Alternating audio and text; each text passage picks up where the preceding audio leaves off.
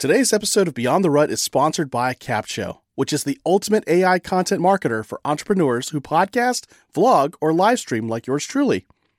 Stay tuned throughout this episode to discover more ways you can use Capsho for your content. For now, let's get straight into the episode. If you feel like your career is stuck in a rut, this may be the episode for you. Welcome to Beyond the Rut, the weekly podcast about inspiring and equipping you to make your own path and live the life you've always dreamed of beyond the rut. I'm one of your hosts, Jerry, and in just a moment, Brandon and I are going to have a conversation with Laura Pennington Briggs. Laura is a TEDx speaker who's spoken about the freelance economy, and she's going to share with us about her transition from corporate life and just a job that she was not fulfilled in and becoming a freelance writer. So she now is a successful freelance writer. She's authored books and she also coaches people on how to succeed in today's economy as a freelancer, specifically around around freelance writing. So, sit back and relax and enjoy this episode, but before we begin, if you haven't already hit the subscribe button to our show so that you never miss an episode, go ahead and do that. So whether you're listening to us on Apple Podcasts, on Google, Stitcher, Spotify, Castbox, iHeartRadio if I haven't said that already, there's a subscribe button. Go ahead and click that. You'll never miss an episode. Now that you've done that, let's begin. Here we go. All right, Brandon, welcome back. And uh, looks like you donated some more blood to the Coastal Bend Blood Center. Um, shameless plug for them who doesn't sponsor the show. They should though, because be awesome. I really like that place. Yeah. Did they ever make that improvement that you talked about where they capture your name and set a date for the next time you'll come in? No, I'm still complaining about that one. In fact, uh, I was there yesterday and I got a text about 20 minutes. I'm sitting in the chair giving platelets and I get a text that reminding me of my appointment at 8:30 and I'm like it's almost nine o'clock and I'm getting this text late. Y'all got to work on that system too. So even the automation is on Corpus Christi Yeah. time. Is that what I'm hearing? They've had a lot of improvements, but we're still trying to get there. Uh, the blood bank is something that is near and dear to my heart. So I want them to do better. All right. Well, joining us from St. Paul, Minnesota, uh, Minnesota. I just had to say it. I had to get that in there. Is uh, Laura Pennington Briggs, and uh, probably from a land that does not have as much of a relaxed perception of time as we do here in South Texas. How are you doing, Laura? I am doing well. Thanks for having me. Awesome, fantastic. We're we're glad you're with us, and um, and we were just talking before we hit the record button, and uh, you know, just well, even before we called you, we were just talking about how amazing you are as far as what you've accomplished and the and the message you've got for not just millennials, but for what's known as the fourth industrial revolution. It looks like I'm just going to skip the icebreaker. Let's just dive into this. So, who needs an icebreaker? We're going to learn about you as we talk. So, anyway, uh, excited to have you on here. Is basically what I'm trying to say. Awesome. Well, yeah, I'm excited. I'm I'm cool with skipping the icebreaker. I'm just here to follow what's going to work for you. So, yeah. There we go. Me too. I'm watching Jerry going, Hey, let's go down that road. All right, cool. Uh, so I had a chance to watch both of your TEDx talks and, uh, you know, one of them you were talking about how we're in what's called the fourth industrial revolution. And in that, you also described how you were an inner city school teacher. And then from there, you became a very successful, or at least successful enough freelance writer where that is what you do now. And you're now coaching people to do that. Can you talk us through that process? Like, um, yeah, what, what spurred you on to be a teacher? Then when did you realize that was not the thing for you to do anymore? Right. I always wanted to work in education in some sense. When I, I studied abroad for a year in college in England and just really loved my professors over there and kind of thought, you know, at that point in time, I had wanted to be an attorney and I'd worked for some attorneys and seen what that was really like behind the scenes and kind of felt that wasn't the fit for me. So I thought I might go the graduate school route to become a professor. And I got my master's degree in political science. I taught in the political science department while I was at Virginia Tech there. And I started working on my PhD at night while I lived in Maryland through Virginia Tech's northern campus and was really on that track to become a professor. I thought I'd end up in a university teaching classes. And since my PhD program was at night, I needed a way to, you know, pay my bills. and also I thought, why don't I get some educational experience here? So I went into a program that's very similar to Teach for America, um, called the Baltimore City Teaching Residency.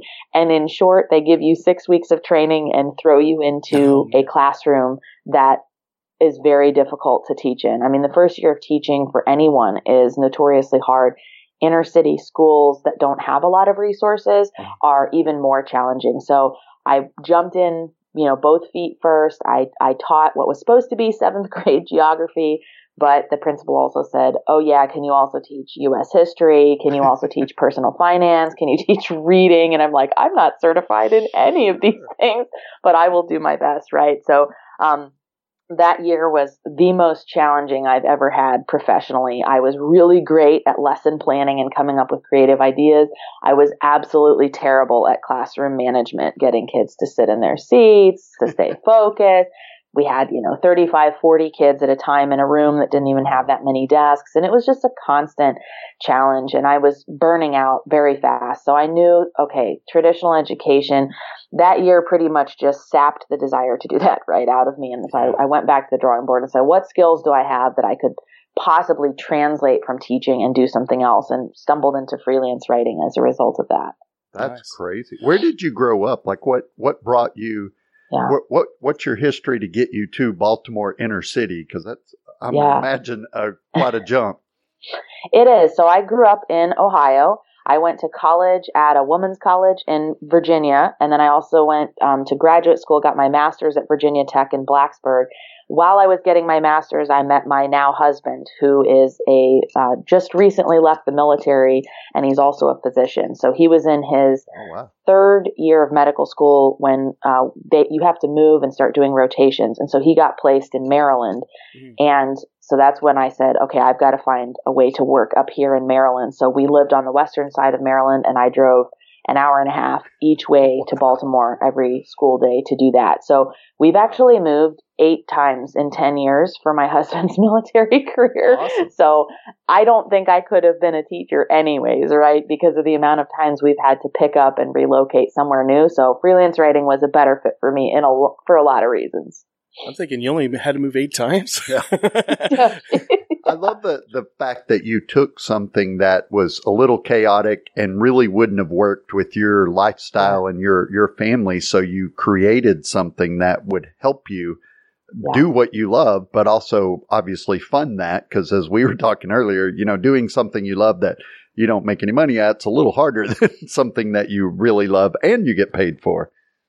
Absolutely. And that's what I think is so cool about the time we live in now because we have more options than ever before because of remote work or because of side hustles where, you know, I, I know people who are, they're freelance writers and it's a long haul trucker. So when he has to stop due to federal regulations, he writes in the back of his truck cab. Oh, and I know people neat. with disabilities or caretakers for elderly loved ones where now we have so much for, more flexibility. And for me, that was huge because for uh, my husband was in the Navy for 14 years. Every one of those years, the Navy was in charge of where we lived and what he did. And so it became very clear to me quickly that I've got to adapt around him to be able to make this work. And, and thank goodness that this kind of career is possible to do that.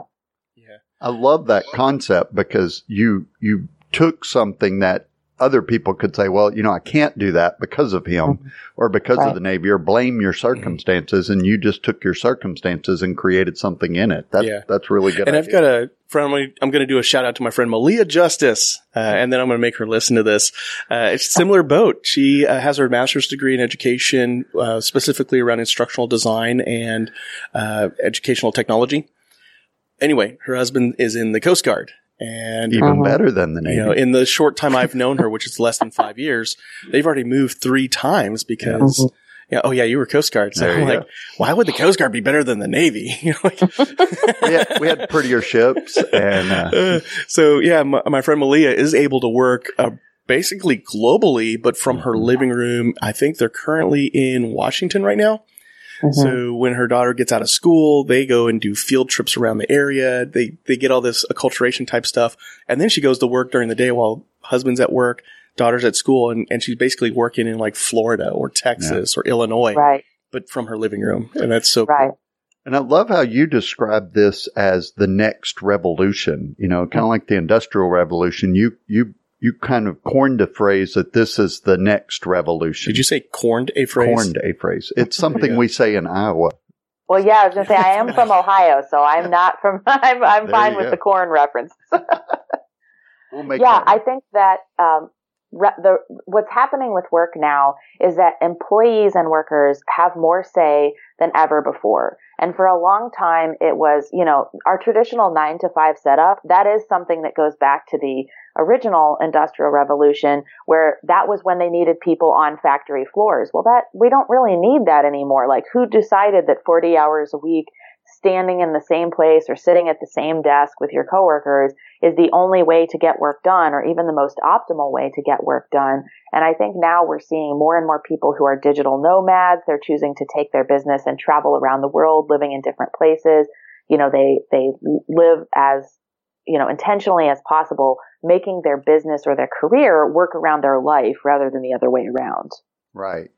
That's such a great concept too, because I, I'm always preaching about you're you're going to get paid whatever you're worth, and if Mm-hmm. who, wherever you work doesn't pay you there, then create something better that will pay you what you want to make. But you're not really dictated Monday through Friday or eight to five or weekends or whatever you want to do. And, and there's so many opportunities.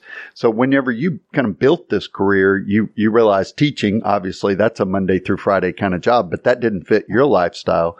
So you had to go out there and, and kind of create something different.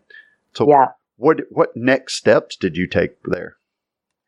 Uh, well, I turned to, to Google. I literally did type into Google how to become a freelance writer, and I read everything I could on the subject and uh, just absorbed that information and decided to try to start putting myself out there to land my first client. And it was never my intention that this was going to be my career. I just thought, you know, we're going to need to to pay bills. My husband was in a transition period with the Navy before they found the next location for him.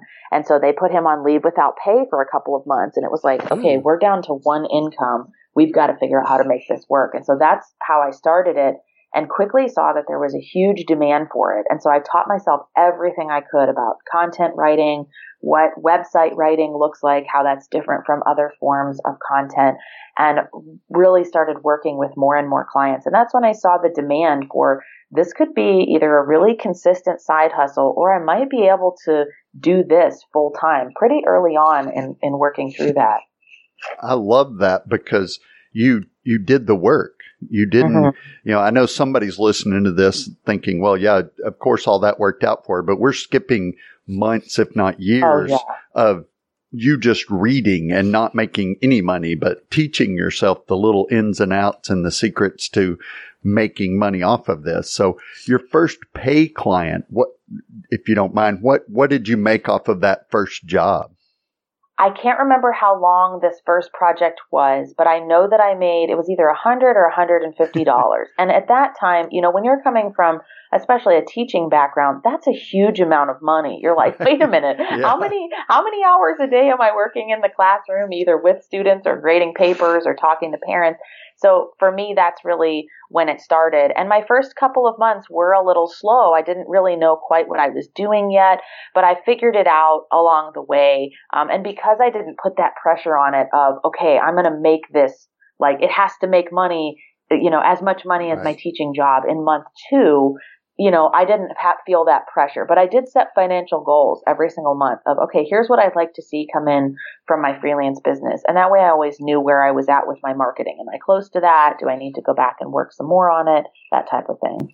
That's a, a great kind of method to put in place because it forces you to continue to hustle rather than say, well, I didn't make any money this month, but that's okay. Set little goals. And, and Jerry was actually talking about that the other day about how you set a big goal. I want to make a million dollars or whatever it is, but then set little goals so you Mhm. can weekly, daily, monthly kind of see your progress and, and keeps you in line. You don't get lazy and you don't get discouraged. You know where you're at in life. Yeah. And we just released that free tool that our listeners can use. So just go to beyondtherut.com slash goals. There you go. goals with three O's.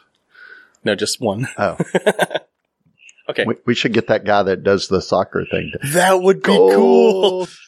Or we just, anyway. That's th- not relevant There it to. The anything, but, you ADHD know. I was telling you about, Laura. that was it right there. Yeah, I love it. your average teacher. I had a friend that was a teacher that we figured this out one time, and she made like about two dollars and ten cents an hour. when she factored in grading papers and all that other stuff. So uh, we love teachers, obviously, and we're so thankful they're out there and we don't have to be them because that's a hard, hard job. But oh, yeah. creating that mindset that you're not necessarily trying to survive. You know, your house wasn't about to be taken away or you weren't going to be thrown out on the street, but you wanted to create something that was yours that you could control since mm. somebody else was going to decide whether you live in Ohio or Florida or where in the world. So you wanted something that you owned and you could control it. And now it really doesn't matter where you're at. Yeah. Yeah. I mean, we move quite a bit and maybe I have one or two days of downtime for the actual move process of, you know, the boxes being packed up or unpacking where we're at. But it's, you know, I've really learned to work wherever I'm at. I've done a lot more public speaking in the last couple of years and attending conferences. And I just work from wherever hotel I'm at, or I find a university in that town and I go work at their library. So it's very, very flexible, which has made a big difference in, you know, how I feel about work and how easy it is to incorporate in, you know, changes in your life when you need to, you know, schedule something else in there or be as flexible as possible. Now, of all the things you could do as a digital freelancer, how did you wind up being a writer? Like, what was it that made you say, you know what, that's something I could do. It's easy for me. Uh, I'm probably answering the question right here, but anyway, I'll stop and let you answer. well, I've always been a big reader. So I think great readers often make great writers because they encounter vocabulary, phrases, patterns, grammar all the time in what they read. So I have always been a bookworm and have loved reading and writing. I had, of course, written in an academic context in college and in graduate school, and I'd gotten positive feedback about my academic writing. When I worked as a teaching assistant at Virginia Tech, a lot of the students who came to my office hours were looking for help with their writing. And so I knew that was a strength of mine to, you know, help other people improve what they were working with. And I thought I could give it a try. You know, my, like I said, my good part of being a teacher was creating lesson plans. I was really good at being creative of like, okay, how are we going to teach this concept? How do I make it fun?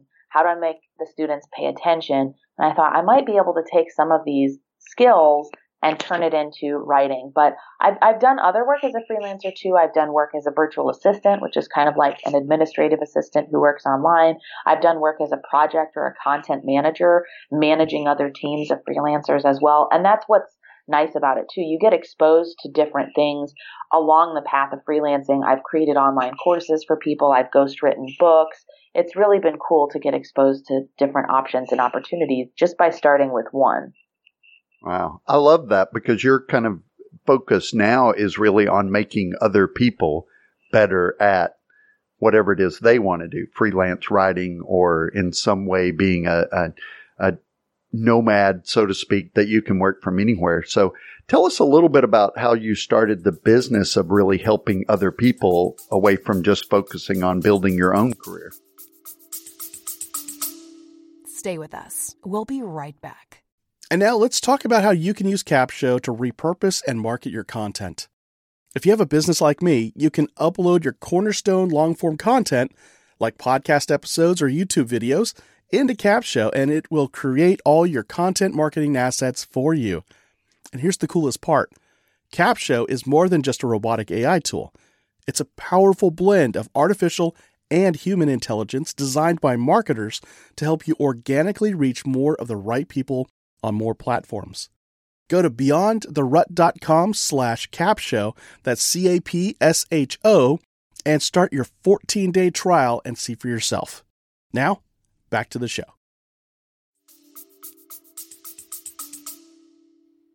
Yeah. Well, I think that first people started asking me. A lot of them were my teacher friends or my graduate school friends. You know, when I left graduate school, we were kind of in the midst of the Great Recession and getting a job was really hard. And so I saw a lot of people who were reaching out to me and just sending me emails. Hey, how did you do this? How did you do that type of a thing? And so my first two people that I ever coached to start their freelance writing career, it was just one on one. They were people I knew personally from you know, my Facebook. They had seen what I'd been doing and they reached out to me and said, could you teach me how to do what you do? So I taught them and that demand kind of continued to increase. And of course, there's always that teacher part inside of me that likes helping other people and breaking things down into steps. So in a way, I still very much work in education, just in an online way where I structure what it looks like. So I I work with people one on one, usually intermediate freelancers who are looking to scale to six figures and are kind of trying to figure out, okay, what's next for me? How do I make that work? What systems and strategies do I need to have in place for this to grow more? And then I also do strategy sessions, sort of one time things where someone's like, help, I'm not converting my clients, or I need you to review my website, or I think my pitch is awful. Can you help me? So those sorts of things I do as well. And then I sell courses specifically designed to help freelancers make more money in less time. Right. So it the traditional in a school classroom type teaching some people might say, well, that that's all I have. It's like it's not at all. You could you could be a teacher in so many different mm-hmm. Ways. And right. the way you're doing it is the direct contact with people and yeah. and you get to still teach, but you're just not driving an hour and a half to a classroom, so yeah. to speak. Yeah, one of um, Laura's TED Talks that she talked about was how the skills she picked up from being a teacher, from her educational background, actually opened up the door to so many other things she could do that mm. were just laying there and wait. Like soft skills was a big one because you're working with teams that you didn't really get to work with for years and years and years and build that rapport. You've got to get in there immediately, build some trust, deliver, keep that trust so that you get that repeat business. And I'm, I'm thinking about when I transitioned out of the army myself. I mean, four and a half years, I was a combat medic. And when I was looking at the job prospects of what can I take, um, what can I get with the certifications I've got? And the best I could look at doing, even though I had the ability to do like chest tubes and sutures and all kinds of cool, gung ho combat medic type stuff, no. you're not allowed to do any of that in the civilian world because it's a great way to get sued. Right. So, uh, the best thing that I could find as a medic with the certifications I actually held was an $8 an hour. You could drive this caravan for us, this mobile clinic. Yeah. That's it. And if somebody has a heart attack, you're the fourth in line to do CPR. And yeah. that was that. And I thought, well, that sucks. that, that's where yeah. that mentality that you have, yeah. Laura, of, okay, this is what the world's telling me I have to do or how mm-hmm. to do it. I'm going to create something different, which is the mainstay of this podcast was how do you make something out of what you got? Yeah. And for me, what it was, uh, I was a sergeant as well. So the skills I had that I could bring to the table weren't just the medic skills. There was the leadership skills. There were the communication skills, project management skills. And that's what led to my first job, which paid uh, almost three times as much than if I had just stuck purely to, well, my role was combat medic and I must be a medic. It's like, no, I wound up being an education coordinator for a large healthcare organization. And in fact, you fast forward a couple decades, well, decade and a half. I was going to say, that was 75 years ago, so $8 I'm not that old. you talking to my kids, man? They're telling me to add fuel to that fire. Uh, anyway, you know, still doing that. And that's a, a field I stumbled into. Didn't realize I had a skill set and a talent for it until I realized I needed to think beyond just what my jobs have been up to that point. So really need that with freelance work. It's the same thing. It's like, well, what are the skills I have? And then I think you mentioned, you know, you go out and, and identify what the gaps are out there. And I remember on that yeah. second TEDx talk I t- uh, watched, which was you did this in April of this year, 2019. You talked about how there are 108 million jobs in the United States alone that cannot be filled because of the technical skills that are required. And yeah. Yeah, and I, I went to a conference uh, by Bersin uh, Incorporated, I think, and they do a lot of data on research on data driven research on uh, human resources needs in in American economy. And one of the biggest things they kept talking about was the same shortage of highly skilled workers, and that we may have to look at the freelance gig economy to be able to fill that need. Yeah, already a lot of companies are having to turn to freelancers anyways because freelancers tend to invest more time in learning new software and skills already compared to your traditional employee. And a lot of students are graduating from college and it's not that they aren't intelligent but they haven't been introduced to some of these things before. Or how do i find that gap in the market? How do i find that next software that's going to you know change the way we do things? What role is ai playing in the modern workforce if students leave college without knowing those things or asking those questions and trying to find resources that match up with it, employers have open jobs in technical and digital skills. They can't fill them. So these, this work still needs to be done. So now more and more they're turning to freelancers to be able to accomplish that. I could not agree more. And I think freelance freelancers in general are more dedicated than your average employee would say, well, I will learn that while I'm on the job getting paid Monday through Friday. Whereas a freelancer, like you were saying, you have to develop all those skills on your own. So you might stay up all night or spend the weekend or the next couple of weeks gaining those skills. So when you start, you have them. Right. Now, some of the uh, obvious things that you offer is is your courses and stuff, but you've also written a book that may help people kind of get started in this new economy, new kind of revolution. Talk a little bit about what was the inspiration for the book and, and a little bit about the book. I've always wanted to write a book. Of course, being a writer, I've helped a lot of other people publish their content. Most of it has been ghost written. So 99% of everything I create goes under somebody else's name. And I saw there was a need in the market for introductory help. And I knew that I couldn't help everyone because I get comments on YouTube and via email all the time. Help, where do I start? I'm new to this and I can't help all of those people, especially one individual at a time. So I thought, you know, what if there was a book that was what I wish I had when I got started, that would condense all that information that I read, that I've learned over the last seven years. And it was like the go to guidebook to either help someone start or pick it up and read it and say, oh, this isn't for me. I don't like some of the downsides. I think a lot of books focus on the pros and don't do enough coverage of the cons. So that was another right. thing I really wanted to incorporate in the book. What does this really look like? What are the obstacles and challenges? What are the downsides? Because everything has downsides, right? But right. can you deal with the downsides of your specific profession. Like for me, working alone doesn't really bother me, but I think it's helpful for someone thinking about doing this full time to realize that that's part of the deal. Working as a freelance writer, you are often by yourself and leading these projects on your own. So I created the book with what I felt were the most important things that I wish I had known when I started. And yeah, I was able to publish it with Entrepreneur Press. They were awesome to work with, really cool to be able to be connected with their brand as well. That's great. I, I love that idea of let's point out some of the things that are not great about independent freelance work because I know people that are like, well, you get to work from home in your pajamas. You don't have to worry about, you know, driving or any of that stuff. It's like not everybody's made that way.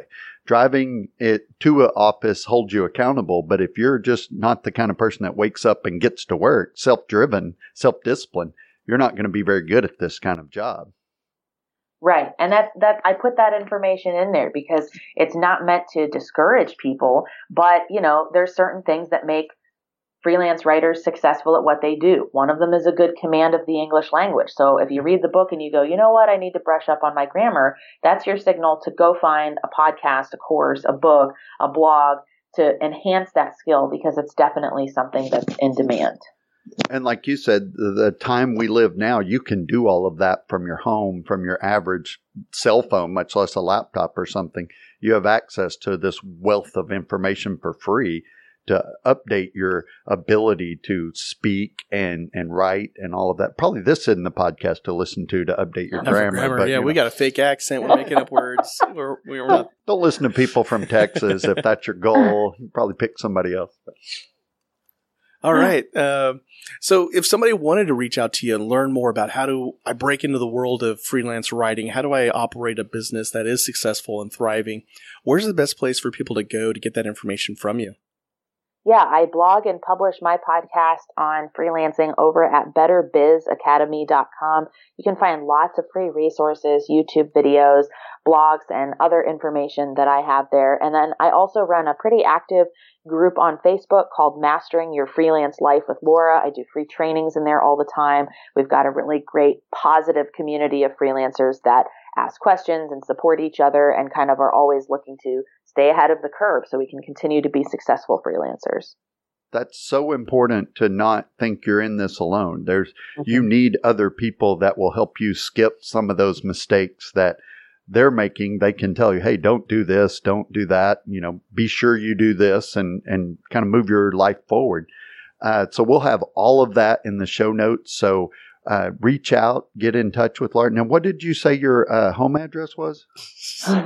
Apparently, you already know. Oh, that, Yeah, yeah. that's right. It'll be in the show notes. So uh, okay, great, we'll great. put that in there. Her social security number and all that kind of stuff. She has some really pretty plants in front of her house, and Yeah, uh, we'll yeah. have some pictures of that, so you'll know what to look for. And But this is when we got our first restraining order right here. first, this would be the second, but okay. Well, Rob Lowe up the game Yeah, against you. Yeah, apparently, apparently had a little extra cash. He filed a restraining order, but. Uh, I knew it. I knew it. Well, Laura, thanks for joining us. And, and like I said, we'll put all of that in the show notes so you can reach out to Laura and find uh, her TEDx talks and her website and, and, and get involved. Get, take that next step to get your own life on the path that you want it to take. And instead of doubting yourself, you'll have a group of people around you that encourage you and support you and, and encourage you to move forward, not just have a dream. Thank you so much. If you like everything you heard in this episode, be sure to check out the show notes at beyondtherut.com slash 196. There you'll find links to Laura's website, uh, her coaching uh, program, as well as a free course that she offers up, as well as the course she offers up to help freelancers succeed in their businesses. There we go. We hope you got a lot of value in this episode. We think you did, but we hope you did. That's the key because we want to make sure that you are applying this information to your own lives to live life beyond the rut that you're experiencing. Now, the best way you can pay it forward for us is to share this show with a friend, a family member, a coworker, or that neighbor across the street. There you go. You may have thought of somebody who would love to hear this episode. Share it with them. That is the best way to support us because it lets us know that you, one, are thinking about other people, and two, that we're making an impact somewhere in the world with what we're bringing to you. So there you have it. And, um, you know, we're glad you joined us this week, and we look forward to joining you next week. And until then, go live life beyond the rut. Take care.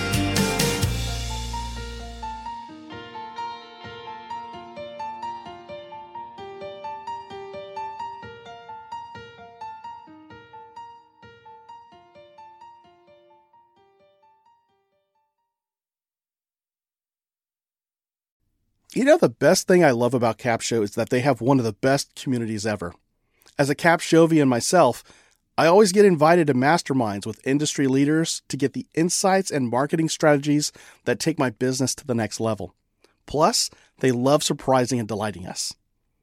Go to beyondtherut.com slash capsho, that's C-A-P-S-H-O, and start your 14-day free trial with the Capsho team today and join me inside that community.